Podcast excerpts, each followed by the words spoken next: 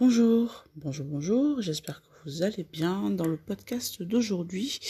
on va parler de l'authenticité. L'authenticité euh, de votre marque, hein, l'authenticité euh, euh, que vous insufflez euh, à votre entreprise, euh, ses différentes valeurs. Euh, on, va, on va en parler aujourd'hui. Pourquoi l'authenticité? Tout simplement parce que, en fait, aujourd'hui, quand on lance euh, sa boîte ou qu'on se lance, tout simplement, en fait, on, on hésite, on hésite ou alors on cherche à trouver une signature, sa signature, qui pourrait faire que qu'on puisse reconnaître euh, notre modèle parmi des milliers ou encore euh, reconnaître notre travail et euh, nous reconnaître tout simplement, c'est ça, sa signature, son authenticité, euh, voilà. Donc euh, moi j'ai décidé d'en parler aujourd'hui parce que j'ai fait l'expérience très récemment, euh, la semaine dernière, la semaine dernière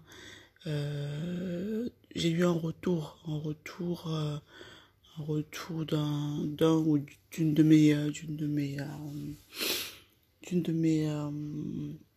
on va dire. Euh, euh, follower ou plutôt, euh, je dirais pas follower, mais d'une personne de ma tribu, comme je les appelle, Akina Tribes, euh, parce qu'en fait, euh, donc j'avais, j'ai vu, j'ai rencontré cette personne là euh, dans la rue et elle m'a dit ah je te reconnais, euh, t'es, euh, t'es Akina Closet, en tout cas la créatrice d'Akina Closet, donc euh, j'adore tes vêtements, euh, j'adore, j'adore tes vêtements, j'adore ta Ta, ta, toutes tes collections, euh, euh, la manière euh, de, de, de ta manière de communiquer, euh, tout ça, j'aime ça, c'est vraiment cool, c'est super, euh, l'énergie que tu dégages, ce que tu partages. Et euh, ce que j'aime le plus, en fait, parce qu'elle m'a, elle m'a redit, je ne commente pas toutes tes, euh, tes posts ou tes stories, euh, je ne les like pas toutes, mais j'adore vraiment ce que tu fais et j'adore ton authenticité. Euh, moi j'étais j'étais très surprise, donc je me disais ah déjà la première réaction c'était ah comme ça tu vois tous mes posts mais tu les likes pas, c'est ça. Mais après euh, j'ai compris tout simplement que il faut euh, il faut puisse il faut il faut s'attarder en fait sur ce qu'on en, sur ce qu'on véhicule comme euh, comme message, comme image, sur sa personnalité, sur euh, sur sa marque, sur ses valeurs, et ne pas surtout s'intéresser à ce que disent les autres, parce qu'effectivement quand vous partagez quelque chose sur euh, quand vous partagez quelque chose qui est authentique, quand vous partagez quelque chose qui vous ressemble, en fait euh, vous allez toucher votre public, en fait, même si c'est une niche. Euh, j'ai envie de dire tant mieux, parce que cette niche là vous êtes sûr qu'elle vous suivra partout. Alors que taper dans, on va dire, arroser partout, espérant toucher une personne de plus ou,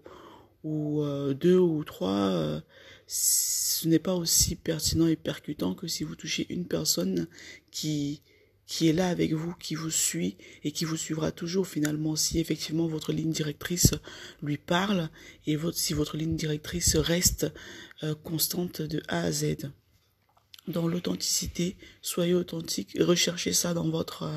dans votre